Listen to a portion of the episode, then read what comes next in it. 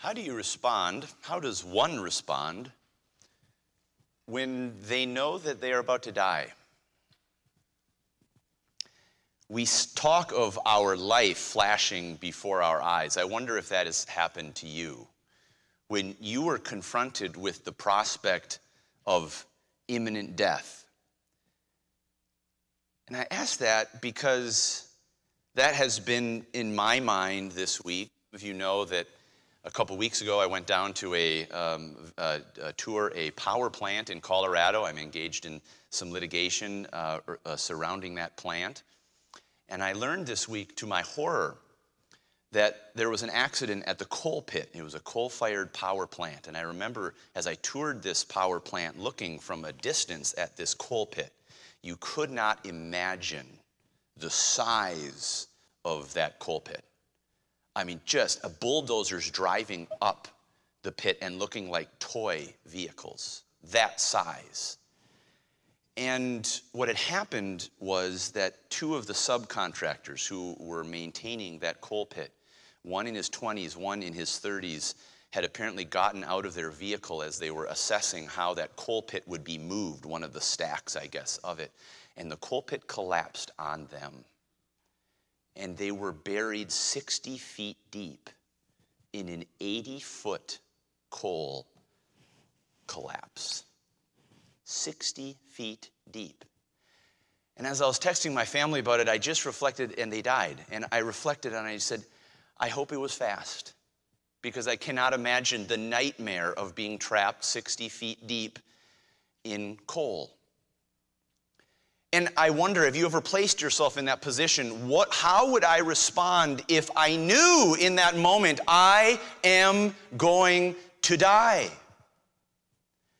Well, we come to Mark chapter 4, and veteran fishermen on the Sea of Galilee came to a point where they knew they were going to die. They had been on the Sea of Galilee many times. I'm sure they had come through storms, but probably not one like this one. One in which their boat was filling up with water by a storm that had hit the lake. The waves were breaking over their boat, and these veteran sailors went to Jesus and said, Jesus, don't you care that we perish. The idea is that we are going to die. We are dying. Don't you care? Now, in light of that, these weren't landlubbers. These were people who knew the sea. In light of that natural panic, what do we think when we hear Jesus' response to these men? Of course, you know the story. Jesus says, Peace, be still, and it immediately is calm. We'll talk about that. Immediately it's calm. And then he looks at them and he says this Why are you so fearful? How is it that ye have no faith? How would you respond when you were about to die? When you were sure that death was imminent. You say, Jesus, have a little bit of compassion on these guys. Jesus, their response was entirely natural in light of the storm that they were facing. Jesus, cut them a break. But no, Jesus knows that they need to learn a lesson. Why are you so afraid? How is it that you have no faith. Wow. What is this passage telling us about how these disciples responded to a storm? What is it telling us about who Jesus is in a storm? And what is it telling us about how Jesus expects you and me to respond to the storms that we're facing today and tomorrow? And the next day. What kind of measuring stick does this storm show us about our own faith? The title of the message this morning Jesus in the Storm. Jesus in the Storm. And may we gain a clear perspective this morning of who Jesus is in our own storms. Let's start, first of all, by talking about the storm rising. The storm rising. We'll look next at the storm rebuked, and we'll close by looking at the storm revealing. What did it reveal about Jesus and then about his disciples? The storm rising. Now, we need to go for context to the Sea of Galilee. The Sea of Galilee, we've talked about it already, is not actually a sea, it is a lake. It is a freshwater lake. It is about 13 miles long and about seven or eight miles wide.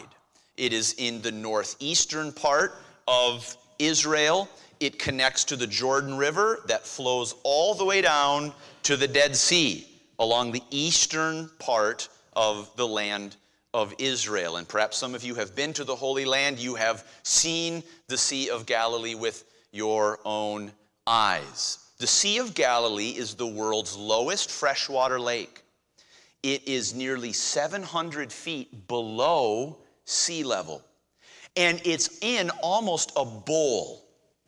So if you can imagine, it is an, a sunken, like a bowl, like the bottom of a bowl, and rimming the edge of the bowl are, are hills, mountains, elevation. And so, what we are told is that these winds can come off these mountains, off these hills, and create significant turbulence on the lake. Ordinarily, the lake is fairly calm. It's not like Lake Superior or one of these great lakes that can whip up these just truly massive storms. But nonetheless, there is a record of significant storms arising on the sea. In fact, it's in our news. I read this as I was looking up a little bit about the Sea of Galilee. Just less than one month ago, on the weekend of May 14th and 15th, in that time frame, there was a massive storm on the Sea of Galilee. You could look it up and just Google it, and you'll see all about it. The storm, um, uh, because of some atmospheric issues that were there in that area, there were winds of nearly 50 miles an hour that were uh, in the area and gusts of up to nearly 90 miles an hour gusts of up to nearly 90 miles an hour in this area. And this storm produced such large waves that it crashed on the promenade, on the boardwalk of the city of Tiberias, a very notable uh, uh, area, uh, city on the Sea of Galilee, a big tourist haven, and caused what they estimated to be up to $50 million in damage. $50 million in damage from these waves just smashing against the boardwalk. Some storms have been recorded. There was one in 1992 that is still referred to as one of the great storms on the Sea of Galilee. And there were waves that were reaching, that were over five feet tall and up to 10 feet, up to as high as 10 feet on this freshwater lake. So, the idea of significant storms arising on the Sea of Galilee would not have been uncommon to these sailors. Well, how did this storm come about? Well, let's start, if you will, in verse 31, uh, excuse me, in verse 35. It begins, and the same day when the even or the evening was come. So, what's the same day? The same day as what? The same day we've been looking at where Jesus was teaching them from a boat in parables. So you can imagine Jesus getting up and presenting the words of the kingdom in parable form and going on a significant teaching of them. Now, he may have been teaching all day. It's very clear that later this evening, Jesus was exhausted. How else can you sleep through a major storm on a boat that is about to capsize your boat? Jesus was exhausted, perhaps teaching all day. And notice then, when the evening was come, he saith unto them, Let us pass over unto the other side. So they're likely on the northwestern side of the lake. Jesus is saying, Let's go over to the less inhabited eastern side. This may have been for a desire to have a rest. But also, when we come next week to Mark 5, we're going to see he had an appointment. He had an appointment with a demonic infested, a demonic plagued man. And Jesus undoubtedly was following his father's instruction. So Jesus says, Let's go over to the other side. And when they had sent away the multitude, they took him. Now, notice this phrase, even as he was in the ship. That's an interesting detail, right? That's a good reporter's detail, even as he was. What is that saying? He didn't get out of the boat. He didn't go back to the house and freshen up. He didn't go get dinner at someone's house. He was in the boat and he was teaching. And then they sent the multitude away because it was likely sundown or evening was coming. And the disciples got into the boat and they took him just as he was, straight from teaching, and they went over because Jesus says, Let's go to the other side. So that is the basic context. And you say, What kind of boat is this? Do you know that in the 1980s they discovered a boat in the Sea of Galilee. You can actually see it. It's an archaeological find.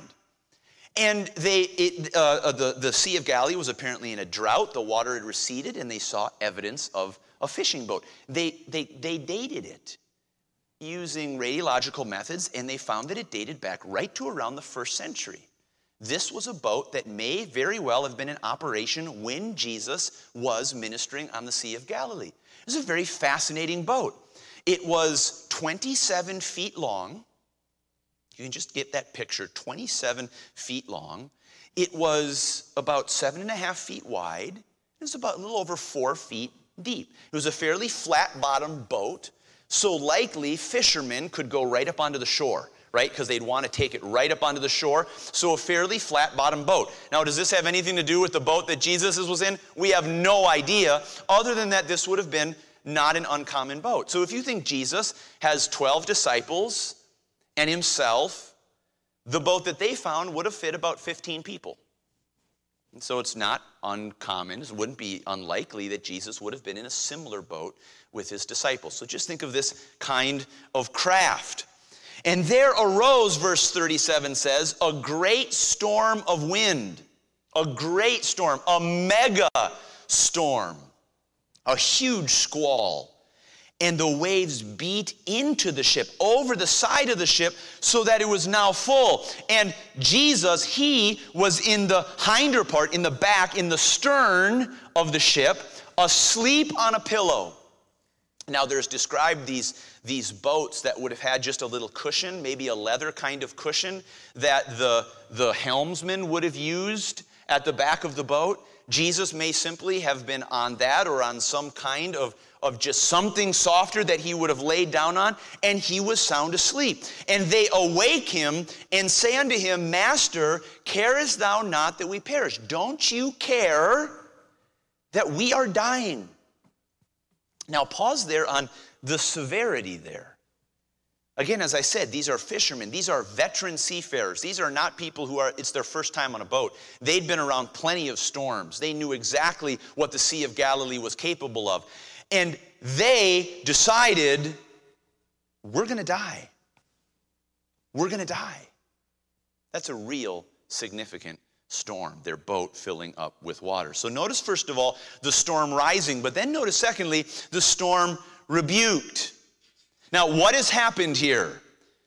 Master, carest thou not that we perish? And he arose and rebuked the wind. Now, where is Jesus? He's sound asleep. Why is he sound asleep? Well, first, you would say because he's exhausted. I love the contrast that this story gives us of Jesus someone who was fully man and who was fully God. He was fully man because he was bone tired he could fall asleep and stay asleep even when he's facing five to 10 foot waves that are breaking over the board and wind gusts that are causing the veteran seafarers to panic. He was fully man. But he was fully God in that he got up and rebuked the wind and, and, and said, Peace be still to the waves. And there was an immediate calm. By the way, where were these disciples? These disciples, how long do you think they tried to bail the water out of the boat before they came and woke up Jesus? Now, think about this for a minute. These are veteran sailors. Who is Jesus? Was he a fisherman? He was a carpenter. He was a landlubber for all we know. Where did he grow up? In Capernaum on the sea? No. Nazareth, where's that? Agricultural country, farming country. How much humility do you think it took for these fishermen to wake up the carpenter from the farming community and say, Jesus, I mean, that would be like Ben and Scott Hatchett struggling to figure out something mechanical at church and finally giving up and saying, Peter, can you help us? Peter, we've reached our wits' end here and we need to go to you to see if you can fix it. Well, that wouldn't make any sense. But it finally got to the point where these guys came to the carpenter and said, Hey, don't you care that we are perishing? Now, what does Jesus do? He gets up, he arises, and notice verse 39 he rebukes the wind and he says, he speaks. Now, why did Jesus speak? I heard one pastor ask this wonderful question Why did Jesus speak? The wind can't hear, the waves can't hear. Who could hear? The disciples could hear. He spoke. Now, why is this relevant? Because some Bible verses may come to mind. Listen to what Scripture says about he, in Hebrews 1 that God has in these last days spoken unto us by his Son, whom he hath appointed heir of all things, by whom also he made the worlds. Jesus created the world. John 1 says, All things were made by him, and without him was not anything made that was made. Jesus is the creating source of everything we see in the natural world. Hebrews 11:3 says through faith we understand that the worlds were framed by the what? The word of God. God spoke and it was. The creative word of God through the word who became flesh, Jesus, spoke and it was done. Colossians 1 says, For by him, by Jesus, were all things created that are in heaven and that are in earth, visible and invisible. It goes on to say, All things were created by him and for him, and he is before all things, and by him all things consist. Literally, hold together. Our scientists have been able to understand the laws of nature by which our world holds together. And our Bible tells us that Jesus is the ultimate law of nature because only by Him does this world hold together. He is at their root, He is their power of these laws of nature. And so it makes more sense perhaps then when we see the one who created all things by his word from the very beginning, giving an authoritative command. He rebuked the wind. By the way, Jesus uses the exact same words in Mark chapter 1 peace be still. He uses the exact same words when he rebukes a demon plagued man. It has led some to conclude that Jesus was rebuking actually a satanic storm, a storm that Satan himself had whipped up in order to try to cut short the life and ministry of Jesus Christ. And we can't be too dogmatic about that, but we see here Jesus rebuking the wind and saying to the sea, Peace be still. This word peace, it literally means hush silence, be quiet. Now, again, think of these gusts of wind 50 to 80 mile an hour winds or more, five to 10 feet waves crashing over the boat. Jesus stands up and screams, yells into this abyss, Quiet! And immediately the wind stops. Now, it wouldn't have been all that strange for a wind or a storm to blow through and then leave a calm. You've seen it after a big storm in Minnesota. You walk out and the storm walk, uh, uh, uh, uh, waves through, and then you look around, it's very peaceful. But the amazing thing about this is that the waves stopped immediately. Wind can die down quickly, waves do not die down that quickly. Even after a storm, it takes significant amount of time for the waves to just work their power and their restlessness out. Not here. They immediately stop. Friends, do you know the force of nature that Jesus controlled with a word in this miracle? I saw something remarkable on the coast of Scotland. A scientist a few years ago found that the, the, the power of these waves beating the shore had moved a 620 ton boulder. A boulder that weighed 620 tons. It had actually moved it. That is, not, um, I, I, I read, over 90, about 90 African elephants, the weight of that boulder. 90 African, large African elephants. The waves moved that boulder. Can you imagine the waves across, the power of those waves across that entire Sea of Galilee? And with one word, with one phrase, peace be still, quiet, everything becomes a glass sea. Is it any wonder that these disciples in verse 41 said, it says of them, they feared exceedingly. Literally, they feared a great fear. They were utterly in awe, and they said, What manner of man is this that even the wind and the sea obey him? Wouldn't you have said the same thing? With a word, the forces of nature are governed and stilled and quieted completely. Wow. Friend, that's the Jesus who is at the right hand of the Father right now, interceding on your behalf. That is the Jesus who right now is alive as your Savior and your King. That is the Jesus that right now is the one before whom you can bring all your burdens and cast them down and say, Jesus, I need your help today. With one word, he stills all the forces of nature. Millions upon millions of gallons of water are controlled at his word. And all of the atmospheric forces giving rise to wind. The storm rising, the storm rebuked by the king, the Son of God with all authority, who created the world and who has entire power over it. And that's why, third, we need to move to the storm revealing.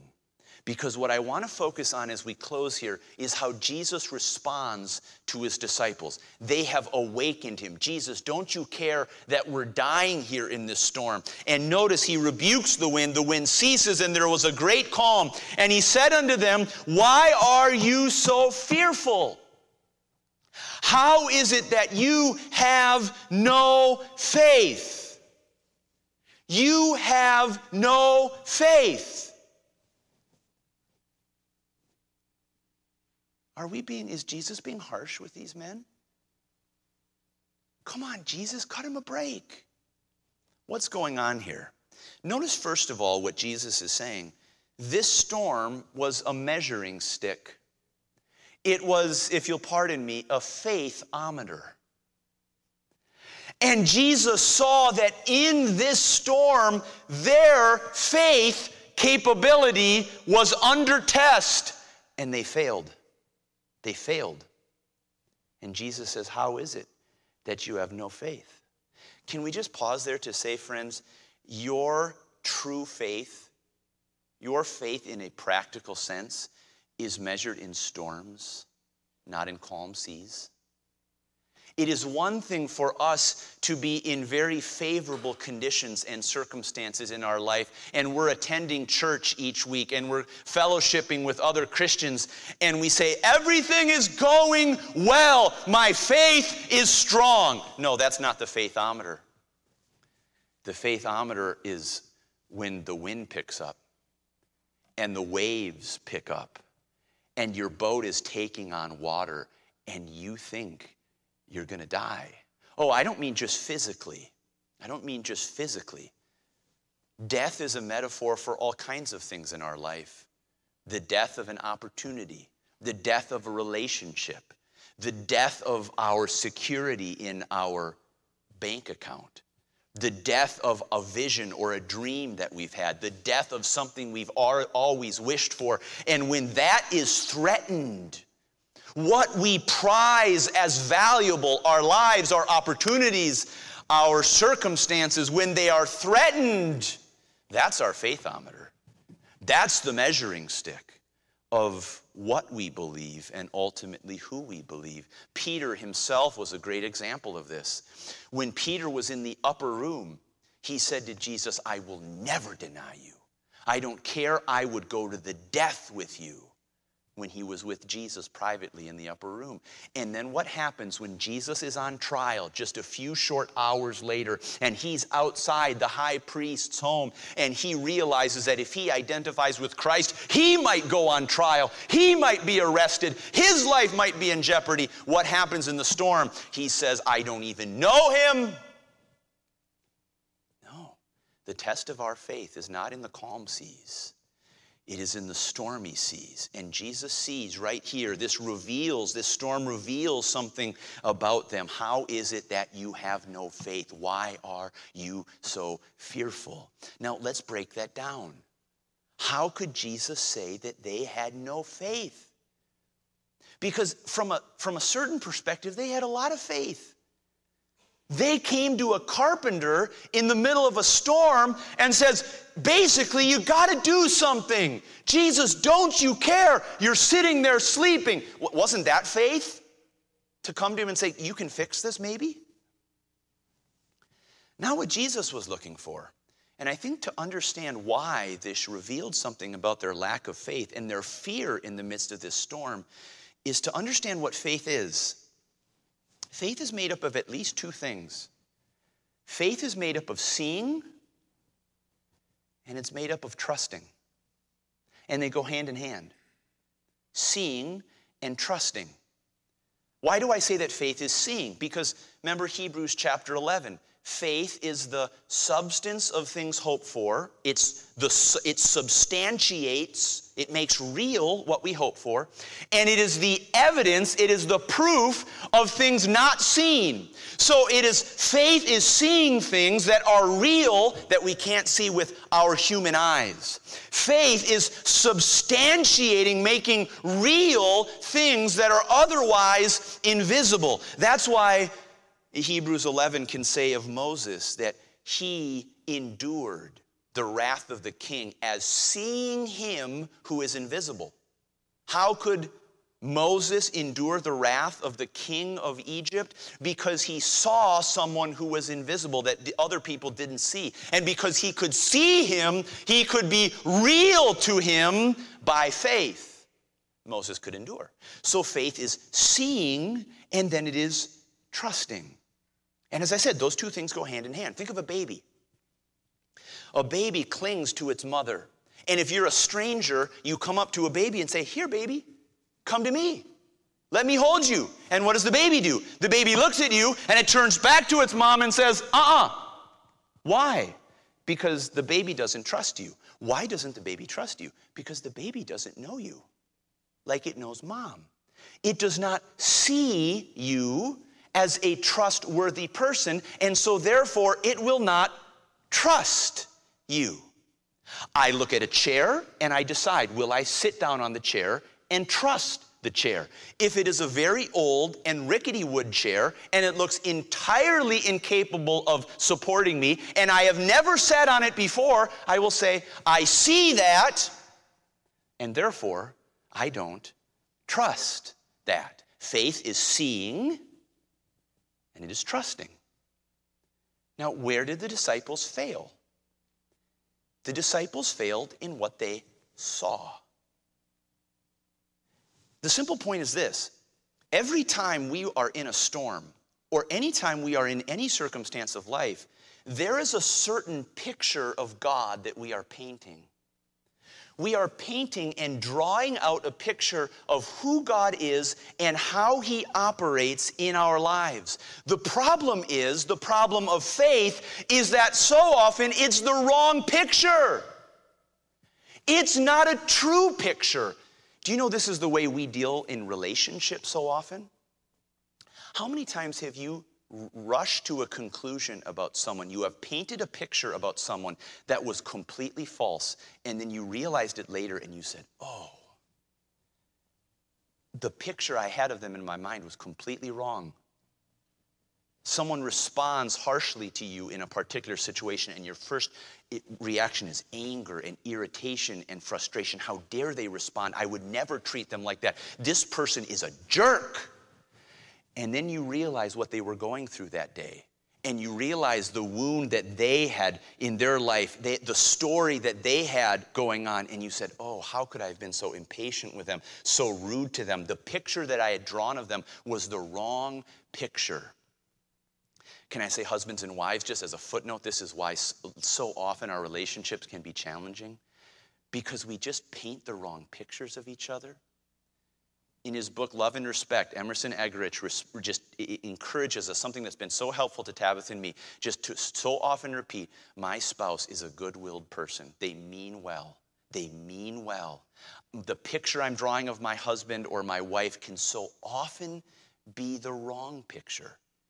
A good willed person. Well, let's apply this to Jesus. What did they see about Jesus? Well, what question did they ask him? Master, don't you care that we're dying? Now, don't judge them too harshly. What would you and I have seen? We are desperately trying to save this boat. We are desperately trying to bail water out. And what is Jesus doing? He's sleeping.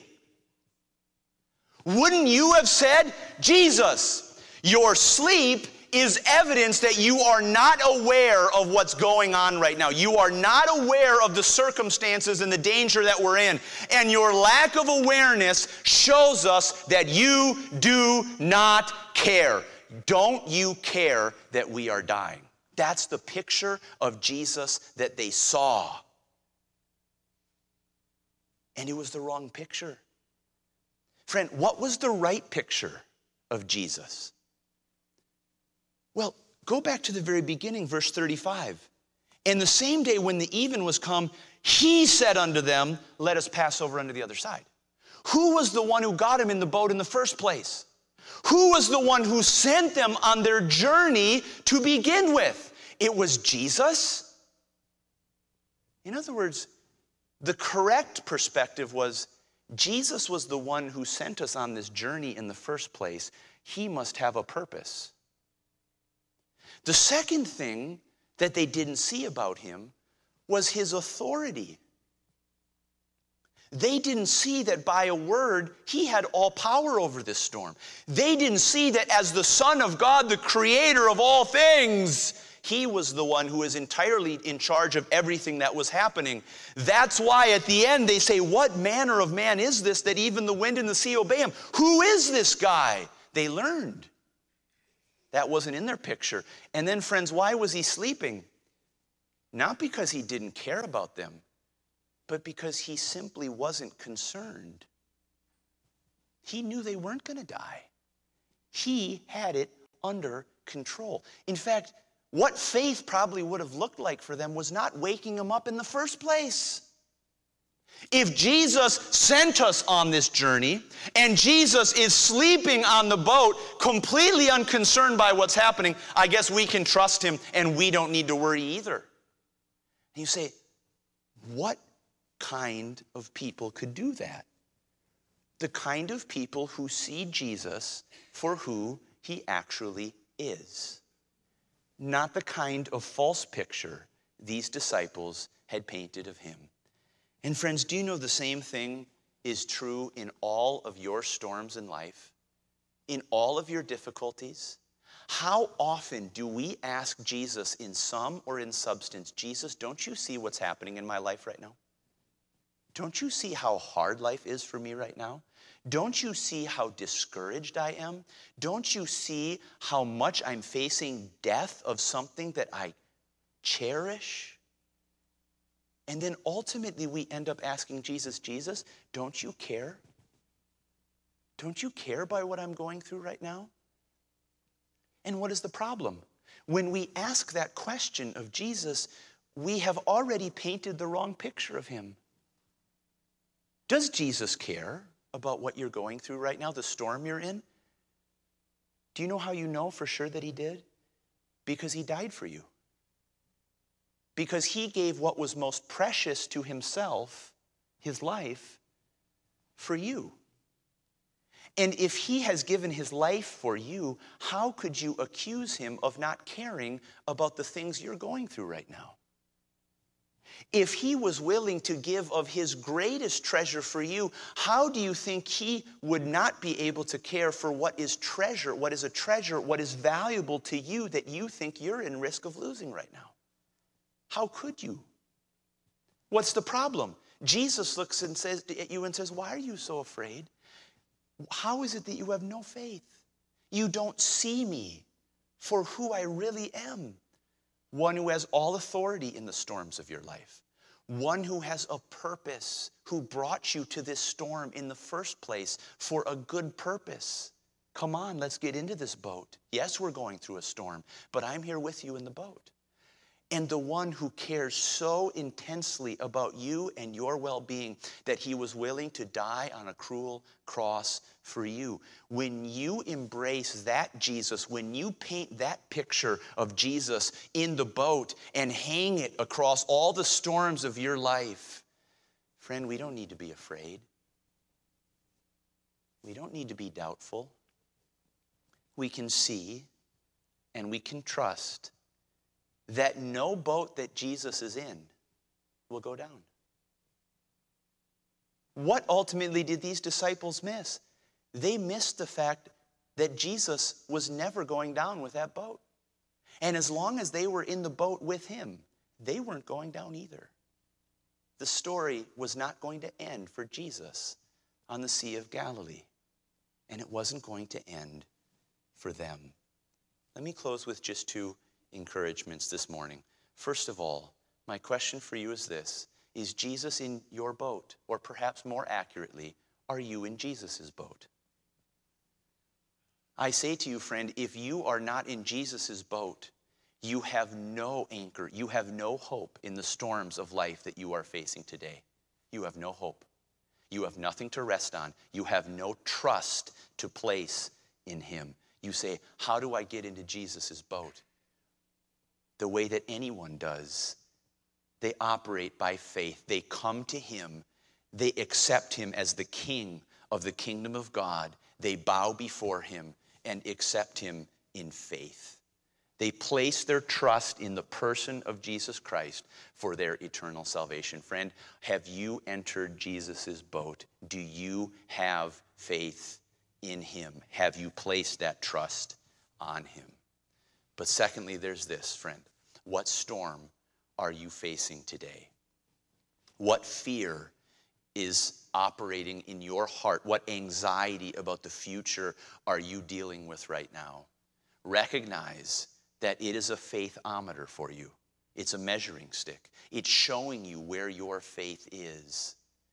And beware this morning, lest you're relying on a picture of Jesus that you've drawn that's not the Jesus that's in the Bible for us, that's drawn in God's Word.